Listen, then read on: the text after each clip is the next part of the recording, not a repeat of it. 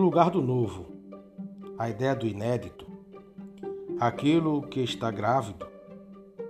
E a palavra é essa mesmo: grávido, impregnado. Um ano, ao ler esta palavra em português, impregnado, leria emprenhado, isto é, engravidado. Aquilo que é inédito está grávido do novo. Aquilo que pode trazer para nós uma outra possibilidade, uma outra condição, aquilo que ainda não é.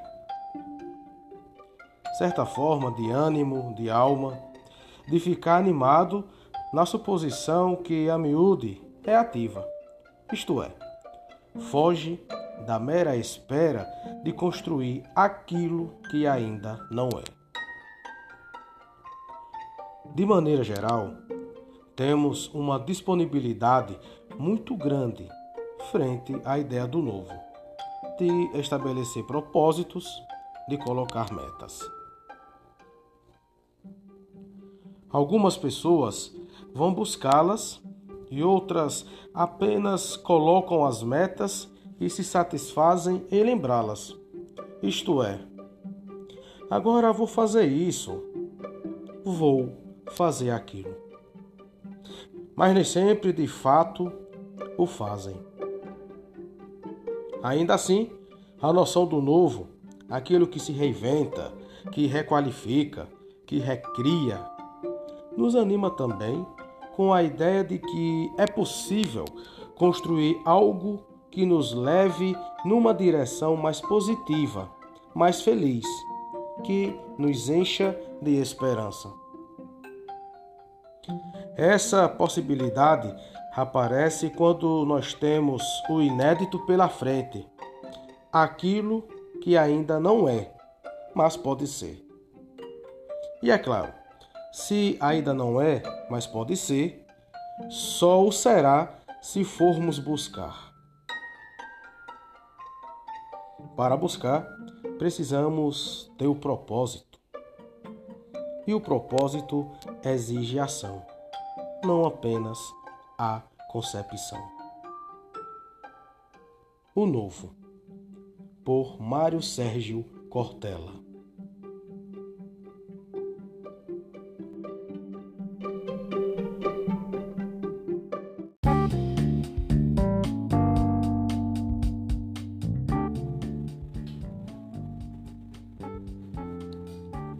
A vida é o dom maior que a gente pode ter e usufruir.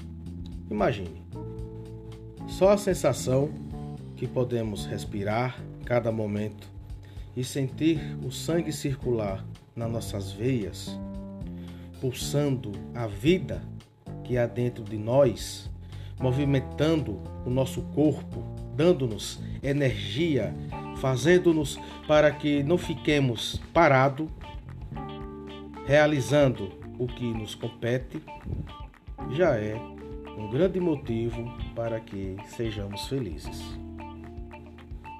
Você pode dizer: Ah, minha vida é infeliz, eu estou infeliz, minha vida está incompleta. É verdade, há momentos que nós passamos por certas infelicidades porque a felicidade em si não é algo constante. Pelo contrário, ela é muito inconstante, como também é a nossa vida. Mas, diante dessa situação, jamais você poderá reclamar que não teve oportunidades de fazer tanto a sua existência quanto a dos seus próximos e a dos outros melhor. Porque não existe felicidade individual. A felicidade ela é coletiva. A minha felicidade tem que irradiar nos outros, como a felicidade alheia também irradia em mim. Deus o Ser Supremo, nos guia com a luz do discernimento e do amor, que não para em nós. Então, viva, siga em frente e vença as provas com garra, respeito, verdade e, acima de tudo, com dignidade. Dignidade que ninguém pode nos tirar, pois ela, a dignidade, não se tira. Se hoje vivo uma situação indigna, é porque eu a entreguei. Esta dignidade eu não fiz para que minha vida se tornasse melhor.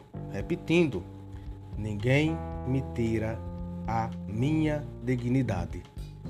Eu simplesmente a entrego e escolho se vivo dignamente ou indignamente.